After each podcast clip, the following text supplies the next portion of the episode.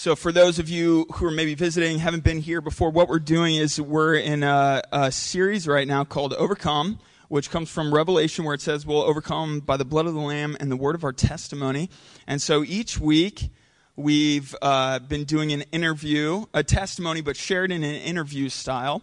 And it has been phenomenal to to hear the stories of God in the people of God. And there have been so many comments of, "Oh, I didn't know that person like that. I'd never experienced them like that," um, or "I can relate to that." Um, deeply. And um, so, just a couple of notes as we continue this morning. When we're listening to Patty's story, who are we actually listening for? We're listening for God. Because who's the one who works in our lives in relationship with Him? It's the Lord.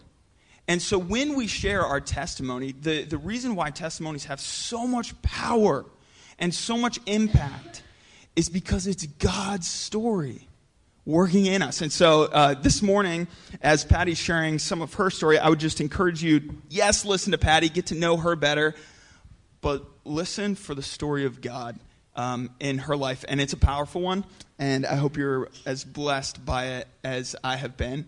And uh, Patty's one of those people that you meet her, and she's just, and I mean this as an absolute blessing, she's just Patty. She's unique. And, and there's no one you're going to meet quite like her.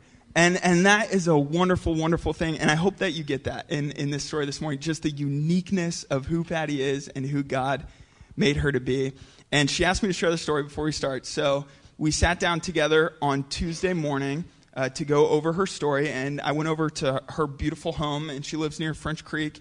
And uh, she's got a big field in front of, in front of her house. Um, and then French Creek is down there. And so she, she had me choose where we were going to sit. She had three different options. And so I chose the living room because the sun was shining, and I'm, I'm a guy who likes the sun. And so I sat in the chair on the sun, and she said, If you sit there and you look out that big window in her living room, she said, uh, You might see an eagle. And she's like, A real eagle, like a bald eagle. I was like, Oh, that, would be cool. I, I, you know, I don't know if that'll happen, but cool. So I sat in that chair, and we spent a couple minutes just being quiet and praying, just listening to God. Before we did anything else, we just sat there and prayed and just listened to the Lord.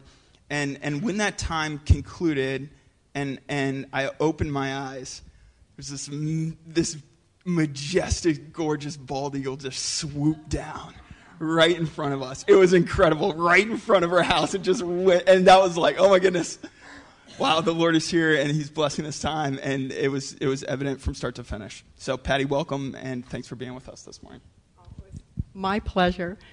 Um, I brought a chair uh, up with me because when Pastor came over on Tuesday, uh, the Lord told me to go get a chair for Jesus. So I did, and I put that in the living room with us. So I have one here to remind me. And I want to open with some scripture. Um, okay, so let's get the. This is chapter 40, Isaiah chapter 40, 28 through 31. And this is in honor of Pastor's eagle sighting. Do you not know? Have you not heard? The Lord is the everlasting God, the creator of the ends of the earth. He will not grow tired or weary, and his understanding no one can fathom. He gives strength to the weary and increases the power of the weak. Even youths grow tired and weary, and young men stumble and fall. But those who hope in the Lord will renew their strength. They will soar on wings like eagles. They will run and not grow weary. They will walk and not be faint. Patty, thank you for uh, leading us in that this morning. The Lord, while you were preparing for this morning, um, the Lord put on your heart a theme uh, for your story. So before before we go into the details of your story, can you share with us that theme? Yes, the theme is panic versus one God. Pan, the word he asked me to describe, Pastor asked me to describe panic.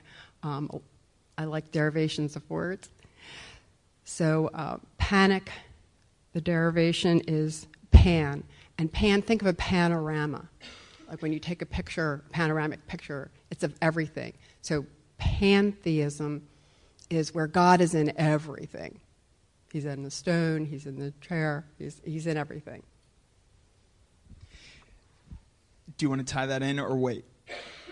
I'll wait. Okay. All right. There's your cliffhanger. So the idea is is uh, at the beginning of the word panic, there's the connection with with pantheism where it's this panoramic panoramic view, and so um, I'll, I'll, add this because it's ahead. so helpful Yeah. for me. Yeah. Um, one thing that happens in pantheism is there's constant panic because there's fear of everything. Yeah. There's fear of every demon behind every every spirit. Every tree's got a spirit. Every everything like that. And so I've been in tribes in the Philippines that are pantheistic. Oh. That that it's like that. You. Very superstitious because there's a fear behind everything. So you'll see the connection as we go from there. So, um, can you share with us about your uh, childhood? What was what was growing up like in in your family? And can you hold the the mic right up because I I think it's a little bit quiet back there. So I grew up in Wilmington, Delaware, and I went to uh, Holy Rosary Catholic Church, and I was baptized there, and I had I was in school there, and I had my first Holy Communion. I think they have a picture of that. Aw. I'm not going to look. uh, yeah. Okay. Thanks. Uh, uh, so thanks for taking it down. Yeah. So I had my, but the uh, I wasn't there long at the Holy Rosary Church and School because um, in fourth grade there was a tad of an incident where I was sitting all the way in the back of the class, and um, the Sister Teresa uh, threw an eraser at me. Now, Father Leinheiser, the head priest, was standing in back of me.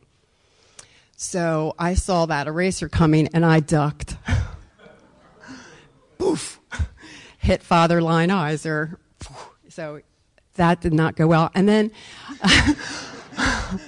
the next thing I know, um, my parents took us out of Holy Rosary Catholic Church and school. So I don't know whether it was because of that event. We didn't. I was never told, but we were now out of, of the church and the school. But the seeds were planted, and one of the things I found out upon reflection is that the verse that uh, the Catholic Church used in my baptism was Isaiah 11:2.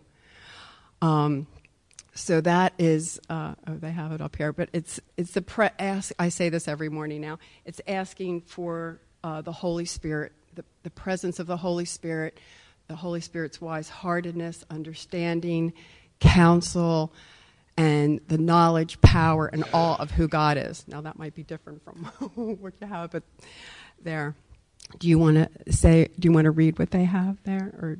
The Spirit of the Lord will rest on him, the Spirit of wisdom and understanding, the Spirit of counsel and might, the Spirit of knowledge and the fear of the Lord. Thanks, I can't read that far. So, okay. Um, so that was the that was the beginning.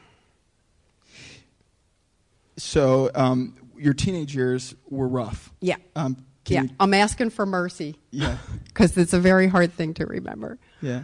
But I wasn't uh, in school um, anymore. In Catholic school, I went to public school, and we we weren't going to church at all. So harder than feeling guilty that my whole family left church because I ducked um, was this idea of um, mortal sin. So in the Catholic Church, if you don't go to Sunday Mass, that is a mortal sin.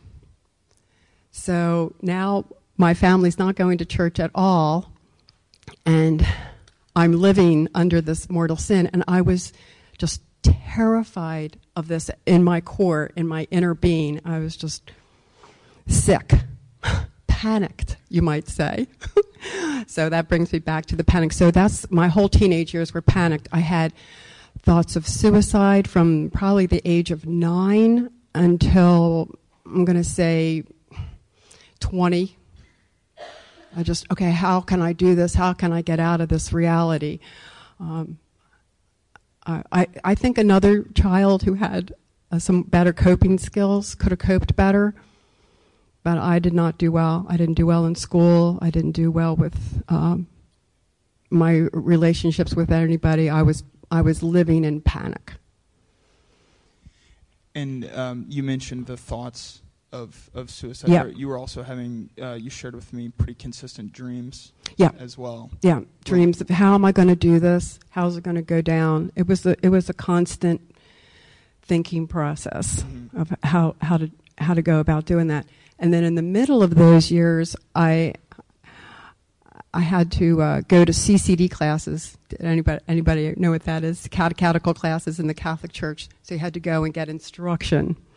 And boy, they took me there kicking and screaming because nobody else was going to church in my family. Um, my parents and my two brothers and my sisters. So, wow, was that hard. Did not have fun. And then the other big thing in um, my teenage years was uh, I was about 14, I guess, and I was sitting on a corner just daydreaming, and I saw this big rock across the street. It's a big stone, and I'm I'm still looking for God, and I'm thinking, hmm, okay, well, God, I bet you God's in that rock. Uh, maybe He's there. I mean, I was so desperate looking for something to hold on to. So that's where I really became a 14 year old pantheist.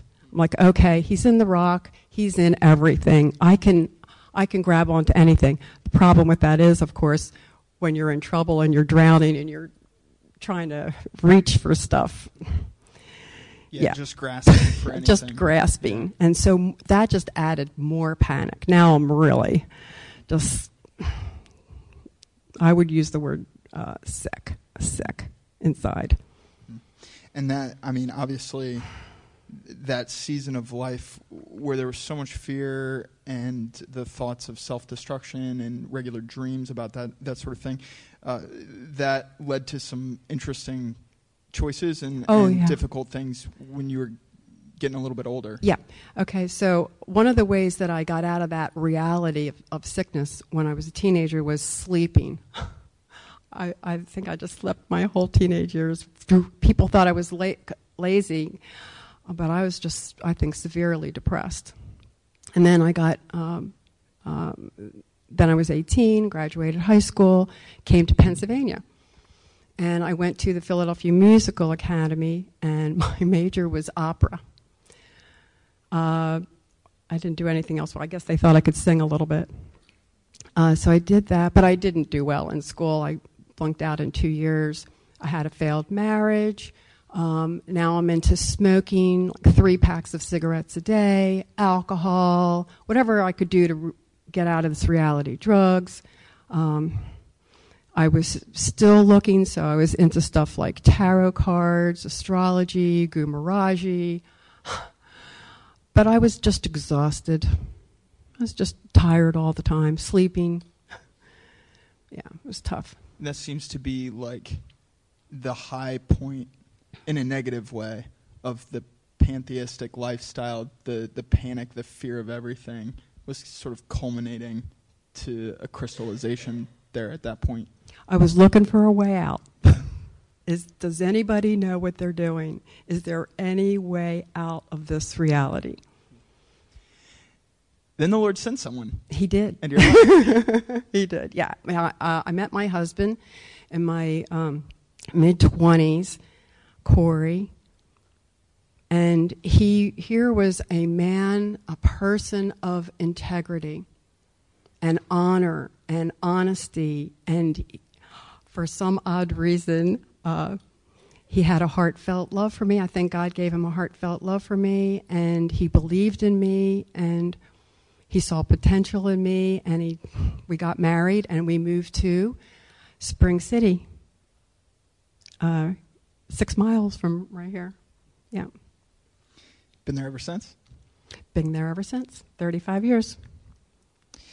Um, during during that that time, your grandma Nanny came and lived with you and ended up having a huge impact on your life. huge.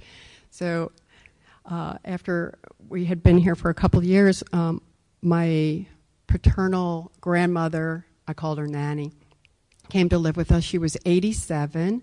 She was blind and hard of hearing, and she had been going to a Methodist church for 40 years. And she, but she was too frail to go to church, so I called the Methodist churches in this area, and uh, Pastor Nisley and his wife Linda from Bethel Methodist came out and visited her, nodding your heads, uh, came out and visited her once a week. And when they came, Linda brought her guitar and they would sing praise songs in my living room with Nanny. And she would, she would sing. And I'm thinking, oh, good, Nanny's sitting. I'm out of here. So I would leave. I, I wouldn't stay because I, that was just, I had already decided that Christianity was like not, on, not going to happen. Did not like my experience early on. So um, I'm thinking, why are they doing that? Why are they singing to Jesus? That it kind of seemed like a waste of time to me, where I was at at the time. But I kept every week that they would come, I kept getting closer and closer and closer to that door because they shut the door where they were. And I kept closer and closer and closer and closer. What? So one day he opened the door. I was standing right there. I said, What are you guys doing? Why would you do this? I don't get it. Because uh, they would, you know, be reading and you know all this for like an hour. So he said, "Well, um, let me give you something to read." I said, "Okay, make it easy because I'm not a good student." So they gave me the Daily Bread. It's a little devotional. You're nodding your heads. So, and at the bottom of that um, was a, a, reading for a Bible. Now, I have never read a Bible, and I'm 34 years old now. so uh, I started reading the Bible, the, this little daily bread, and the Bible to my grandmother every morning. Okay. So, and it all of a sudden, my relationship with my, my grandmother and my, my father and my family and everybody, wow, uh, it just changed. So I started having these really great relationships with people. And then uh, my grandmother lived with us for two years, and then she, she died. So now I'm, now I'm thinking, okay, well, good, I don't have to do that anymore. So I'm not going to read the Bible. She's gone. I'm not going to do that for myself. Uh, you know, I could do it with her, for her, um, but I'm, I'm not going to do that. But God, uh, I could not get those scripture words out of my head. I started dreaming about the scripture that I read. I just could not get it out of my head. So I think, well, if I if I think about reading the Bible again, I'm going to have to answer some pretty big questions like I didn't believe Jesus was the Son of God. I didn't believe in the resurrection. How do people get to the point of believing in that? Uh, no, so I went out to the backyard and I did believe in God. So I'm like, all right, God, is this true that Jesus is the Son of God? Is the resurrection true? Um, but I didn't hear anything. So no answer. So I uh, stopped thinking about all of that and I threw myself into work for the next two years. So then, um, now I'm 36, and out of the blue, in the kitchen one day, I, I, I felt prayed for. I was like, what's that? so there was this lady who went to Bethel Church and she was my neighbor, and for some reason she came up into my mind. And I called her. I said, Deborah, uh, by any chance, would you be praying for me? She said, Yeah, how'd you know? I don't know. so uh, she said, Yeah, we are having this Jesus 101 class at Bethel Methodist, and I was praying that you would, would come. I said, Okay, I'll come. Can I, can I pause there for one second? Hear that story. Do, do you hear that, church? There was someone who just knew Patty as a neighbor who took the time to pray for her by name she heard God. He touched her heart. She calls that neighbor And the neighbor's like, Yeah, I was praying for you today. You have neighbors that don't know the Lord, that do not know what it's like to be free in Jesus Christ. Pray for them by name. Amen? All right. Uh, yeah, okay, so she said this Jesus 101 class. So that was the next night. So I went to this class at Bethel Methodist, and there was Pastor Dave Nisley and Sue Cook. Maybe some of you know who's, yeah, I see your head's nodding. She was at Bethel Methodist at the time. So, um, and then there were eight people who came to this Jesus 101 class. So, Pastor Nisley says, All right, um, well, I'm going to ask y'all who you think Jesus is. So, each of the people who came to the class told who they thought Jesus was. And the whole time they're doing that, I'm thinking, man, I hope there's one other person who doesn't have something to say because I, I don't have a clue. I have zero. But every one of them had something to say. And so then it was quiet. And I, and I just said, I don't know what you people are talking about. I don't know who you're talking about. I, no.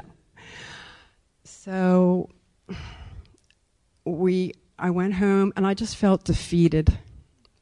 And I think I cried that whole night. Um, so that was um, in in January of 1988. And yes, I know the date. It was January 14th, 1988, because the next day was a big day in my life. Um, so I woke up and I'm thinking, okay, let's revisit this these two questions: Is Jesus the Son of God, and was He resurrected? I can't do the same thing I did the first time, which was I asked God if that were true. I went out in the backyard and asked Him if these things were true. When I got no answer, but I, I realized that my motive was I just want to know to know. I'm not going to, not that I'm going to change or anything like that. I just want to know. So let's have a different motive. What could be another motive? Um, and I thought, okay, well, I could get to the end of my life um, without God and without knowing these questions, and I think I'll be okay. But I don't think it's going to be my best life. From what I've seen from these Christians in this area, I, I don't think that's going to be my best life that that I could have. So, all right, God, I I want to know. I really want to know so I can have my best life. And I asked him in my kitchen, is that whether Jesus was the Son of God and whether the resurrection is true. And I didn't hear anything. I thought, here we go again. I'm ready to give up again. And then I walked into my porch and I just dropped to the floor and I just sobbed. I was like, okay, I'm not going to know this. And I'm sad about that. So then the phone rings and it's Pastor Nisley's wife, Linda. That's interesting timing. So I told her all of that, and she said, um, Patty, before you give up, can I ask you three questions? I said, okay, go. She said, Do you believe in God? I said, Yes, I do believe in God. She said, Do you believe He's all, that God is all powerful? Yeah, I believe He's all powerful. And then she says, Do you believe that He could perform the miracle of sending His Son and uh, having Him be resurrected?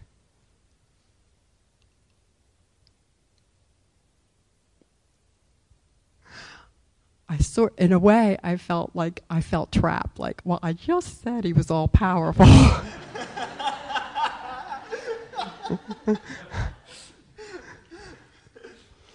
and then my second thought was, what just happened? Before she started that question, I absolutely, without a doubt, did not believe that Jesus was the Son of God or that there was a resurrection was true. Now, in the middle of that question, I knew that it was true. I knew that Jesus was the Son of God. I knew that the resurrection was true. How did that happen? how did that happen? So I told her I'd have to get back to her.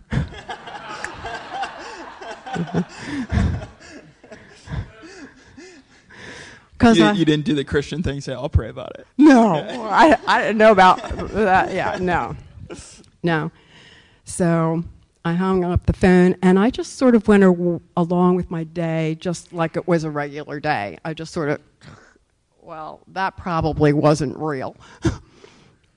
and uh, so I'm uh, going around Phoenixville and Pottstown, doing my chores and stuff. And then I'm coming home and I'm driving down Pughtown Road, if any of you know Pughtown Road. I'm driving down Pughtown Road, and the turn to my house is coming up, which is on the left, or the turn to Bethel Methodist is a right hand turn. And I'm thinking, okay, here's an opportunity. This is a new way. I have a chance for a new way of life if I come to that intersection and turn right. I think this is a new way of life. But if I turn left, I think I'm going to go back to my, where I was before this happened. So I'm um, like I start to cry, and I have this vision of me as a little girl, all dressed in white, kind of like that picture that you saw in the beginning. And I'm thinking, okay, well, oh, well she shows it again. uh, I, okay, I'm going to turn right. So I cried the whole way down Bethel Road. I get to the, what do you call the pastor's house? Parsonage or whatever? Yeah. And they're eating dinner, Pastor Nisley and, and our Pastor uh, Dave and, and Linda. And they come out, I tell them the whole story, and they said, Oh, you've been born again. I said, What's that? Oh, they were so excited. I was, a, I had no idea, uh, oh, what that meant or whatever. And I said, okay, well, where do we start? They said, well, we'll give you a Bible. You can, you can start reading the Bible. And uh, I said, well, make it easy because I'm not a good student. So they gave me a children's version of the Good News Bible. And, and, and Linda was going, look, it has pictures in it and they're, they're colored. okay. So I left. They were so excited. So I got I went home, and honestly, I, I put the Bible on the kitchen counter. I don't know whether I would have ever read it or not. And uh, that night, I got so sick, which was rare for me. I don't get so sick that I cannot get out of bed, but I got sick that night. I said, Well, I've got that Bible. So I, I got that, and I Pastor Nisley had told me to start reading the New Testament. So I read Matthew 1 1 through the beginning of Revelation in four days. And I got it. I understood what it meant. I even not being a great student, I like it was like it was I, I can't explain it to you. It was like off the page and into me. I was like that's the word that's the sound I'll use. blew, blew me back there yeah, so so I said, "Oh well, who can I talk to? I got to talk to somebody about this." When I was reading, you know? so I called Pastor Dave. He said, "Cool, come." I, he talk. Know, he would talk to me once a week. So I went over to his office, and uh, the very first thing he was talking to me about is why Jesus died. Okay, um, he said, "Well, he, he died." Um, so, um, you know, when you ask for your sins, when you ask Him for forgiveness, He will forgive you. He promises He will forgive you. You will be forgiven. I'm like, okay. So I went into the Bethel Church sanctuary there, and I'm sitting down there. I'm sitting in the pew, and I'm like, uh, okay, I'm supposed to think of some sins. I couldn't think of anything. I'm 36, churchless for 30, all those years, but I couldn't think of anything. I'm just kind of looking around, and all of a sudden, something came up. I was like, oh, yeah, you hurt that person. That's probably one. Uh, okay, you hurt yourself. Yeah, that's probably another one. Uh, and then but they were gentle. It came up gently like this. And and after a while, I realized that I could probably be sitting there for the rest of the afternoon. And my head just fell in my hands. and I just asked Jesus to forgive every sin in my past. And then I looked up, and I don't know how many of you know Bethel Church, uh, but there's they're in their sanctuary. They have a stained glass window of there you go. Uh, I have a stained glass picture of Jesus with a lamb in his arms. So when I looked up, this was the first thing I saw, and then click. I wasn't connected before with God, but I got it. Okay, Jesus died for me. Jesus died for my sins. Jesus loved me that much. Well, I'm connected now in my heart this time. I'm in the arms of Jesus now.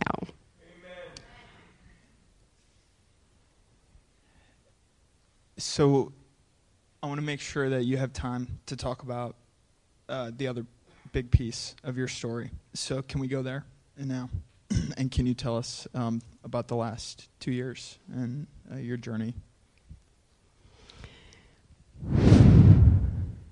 Okay, so God brought me here to um, PFC about five and a half years ago, and uh, so I was here about four four years, and um, in June of 2016, Josh, Pastor Josh Hostetter, asked me to uh, get up and talk about what it meant to be uh, have a relationship with Jesus. So uh, I I focused on Jesus the whole week before I did that, and one uh, thought kept coming up over and over and over all week. All right, God, I hear you, and it was praise God no matter what, no matter what was happening. Praise God. Okay, and so I gave that as part of my my testimony when I got up, and that was June of 2016. And then on August 14th, 2016, um, I found my husband, and uh, I looked out the window, and he had he was he was gone. He passed away. So I walked outside, and uh, I called 911 and as I stepped away, took a step away from my husband, I felt God uh, put his coat on me. And uh, I had, and it was, it had diamonds and rubies and sapphires and emeralds. It was just, and upon reflection now I see it was his armor of light. That all those gems were like reflecting this light and I was just, I felt um, calm. God gave me his calm in that moment, and I was calm. And uh, I talked to uh, Pastor Hostetter that night, and he said, Well, Patty, um, don't you remember uh, that this morning at church, because my husband died on a Sunday, Sunday night, he said, Don't you remember this morning you told me that you felt uh, that God put this coat on you? And I'm thinking to myself, oh, God prepared me for my husband's death the morning of his death. Not only that, but he prepared me two months beforehand when he told me uh, about the, uh, pa- you know, uh, to praise him through no matter what. Because on the ambulance ride over to the hospital that night when my husband died, I'm saying, "Praise you, God. You have a you have a plan you know, I want to be in it. Praise you, praise you, praise you. So God prepared me two months before for my husband's death. So that was that was pretty pretty amazing. The struggle that I had was um, I wasn't with my husband when he died, and he was only 15 feet from me. Um, it was August. It was hot. We had the blinds closed, um, the air conditioning on. So I didn't see him, I didn't hear him, I didn't know. And so I really struggled with that. And I struggled with that for about five weeks. And then I was sitting, finally, I did a Matthew 11, 28, and I turned that over to him. I said, Look, I can't carry this anymore, I, but I know who to come to. so I'm coming to you. Help! And um, he said, I said, I didn't hear him. I didn't see him. I wasn't holding his hand. And I heard God say to me, I saw him. I heard him. I was holding his hand, and I led him like a little child. Okay, I can let that go. so that was um, important. And the, another thing I heard a little bit later on was um, I was praying, and God said, You know, Patty, everybody is wearing this coat. Everybody is wearing my coat. Some don't know it, but everybody is wearing my coat. okay. I think this is important. Um, I'll let the Lord apply it. Um, one thing that we had you had talked to me about was different people's reactions to how you were going through the grieving process and sort of putting expectations. You're not crying enough. You don't look sad enough. I'm too calm. You're too calm. And like that actually came from Christians more than. It was an even mix. Okay. Okay. People in general, yeah. So I had to go to uh, Pastor Josh, uh, who's a uh, counseling pastor. I went to his office and um, he said to uh, just let them know that I'm on my own journey with God through this and that I'm on my own journey with God through this. and that was very helpful. Yeah. The, uh, I would just want to say, that, excuse me, that the, what did help me were the people who were who encouraged me. He said, "Patty, you know, you really, uh, wow, you're you're a rock." And I said, "Well, I'm not a rock, but I know the rock. I'm standing on the rock." and that's just, but but the people, the, the encourage, the, you know, I felt encouraged. The people who encouraged me, that's what raised me up, and I stand a little taller after they left. Hmm. Yeah can you share with us um, what uh, what you're doing right now at home, just quickly about, about honoring uh, Corey? Well, my goal in this survival mode is, that I'm in is to honor what it's like to be a child of God through this uh, grief process, and also um, to honor what it was like to be Mrs. Corey Kissinger. So that is what I'm doing. And and Corey um, was an architect, or, or he had he had drawn up all sorts of plans for your oh, house, yeah. and you're you're kind of seeing those to completion now. Yeah, yeah. He we he had he, we were both retired, and he had plans, and I'm trying to move get the house back in order. yeah. Anything else that you'd like to share with us this morning? Well, I just want to uh, thank God for um, having me be exactly where He knew I needed to be, and that's here at, at PFC. And I do have uh, scripture that I want to end with. I have to put this down. Thank you for your patience. This is from Isaiah 35. The desert and the parched land will be glad. The wilderness will rejoice and blossom. Like the crocus, it will burst into bloom. It will rejoice greatly and shout for joy. Yay! Strengthen the feeble hands, steady the knees that give way. Say to those with fearful hearts, Be strong, do not fear. Your God will come. He will come to save you. Then will the eyes of the blind be opened and the ears of the deaf unstopped. Then will the lame leap like a deer and the mute tongue shout for joy. Water will gush forth in the wilderness and streams in the desert.